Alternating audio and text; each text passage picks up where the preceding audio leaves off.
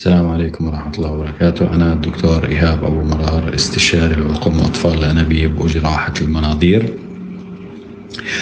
أه بحييكم وبحيي السادة المستمعين. أه بإذن الله راح أكون معكم في فترة تقارب ثلاث أسابيع أو أكثر في عيادة في المركز العربي الطبي في عمان الأردن.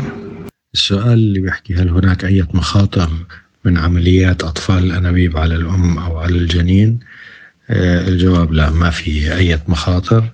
الأطفال اللي بينتجوا عن عمليات أطفال الأنابيب زيهم زي الأطفال العاديين. آه، وغير هيك بتم متابعتهم متابعة حثيثة عادة آه، أثناء الحمل. بالنسبة للأمهات حسب نوع الأمراض الستات اللي عندهم أمراض تأثير العمليات عليهم أو تأثير الحمل عليهم آه، زيهم زي أي ست بتحمل بطريق بطريقة عادية. يعني اللي عندها سكري معرضة لسكر الحمل اللي عندها ضغط معرضة لضغط أثناء الحمل وهكذا. فبشكل عام التأثير لو كان موجود بيكون بسيط جدا وبيتم متابعته مع الطبيب المختص أو معالجته آه، هل تؤثر هرمونات الخصوبة على الأمد البعيد على الأمهات وما هي أخطارها؟ آه، تأثير الهرمونات بيتم بيكون بس في وقت آه، التنشيط بالنسبة لأطفال الأنابيب. بعد هيك بشكل تدريجي بيتم خروج الهرمونات من الجسم فبالتالي ما إلها أي تأثير. آه، السؤال اللي بيحكي ما مقدار الألم الآلام التي تعرض لها الأم خلال عمليات أطفال الأنابيب؟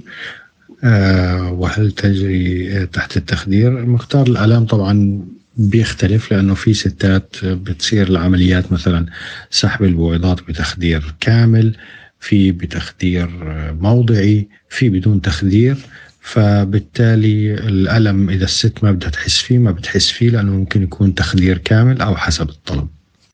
ما هي الفترة الزمنية التي تحتاج فيها السيدة للبقاء في الأردن بعد إجراء عملية أطفال الأنابيب لو كانت من سكان الخارج؟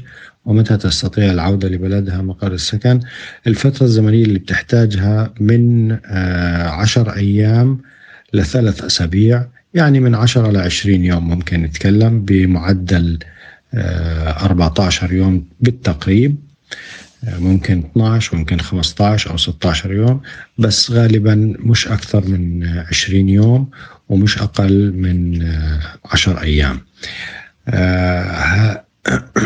بعد هيك الفت متى تستطيع العودة لبلدها ممكن ترجع في نفس اليوم من إرجاع الأجنة فورا ترجع هل تستهلك عملية أطفال الأنابيب كامل عدد بويضات الأم؟ بالطبع لا تستهلك عدد بسيط من البويضات اللي موجودة عند الأم آه، ما هي نسب النجاح لأطفال الأنابيب للأجنة المجمدة؟ النسبة للأجنة المجمدة عادة بتكون عالية بتبدأ من 20% وممكن توصل ل 70% حسب الحالة وتفاصيلها كيف يتم نقل الأجنة وتخزينها بحاضنات مخصصة للأجنة؟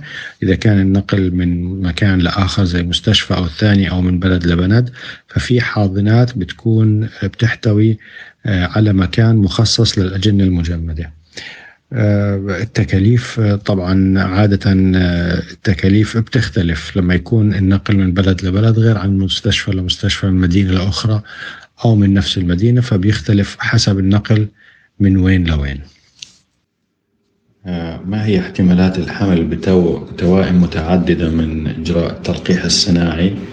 آه، طبعا هذا بيرجع لخبرة الطبيب ولتعامله مع الحالة لكن عموما آه، الاحتمالات ضئيلة جدا لأنه في هذه الحالات إحنا ممكن نستعمل طرق ثانية زي إلغاء العلاج في هذيك الفترة أو من قبل ممكن إعطاء آه، الأدوية بجرعات بسيطة جدا عشان آه، ما يصير إباضة إلا لبويضة واحدة أو اثنين بالكثير. فبالتالي آه، صعب جدا يكون الحمل بأكثر من جنينين عند اتخاذ الاحتياطات اللازمة.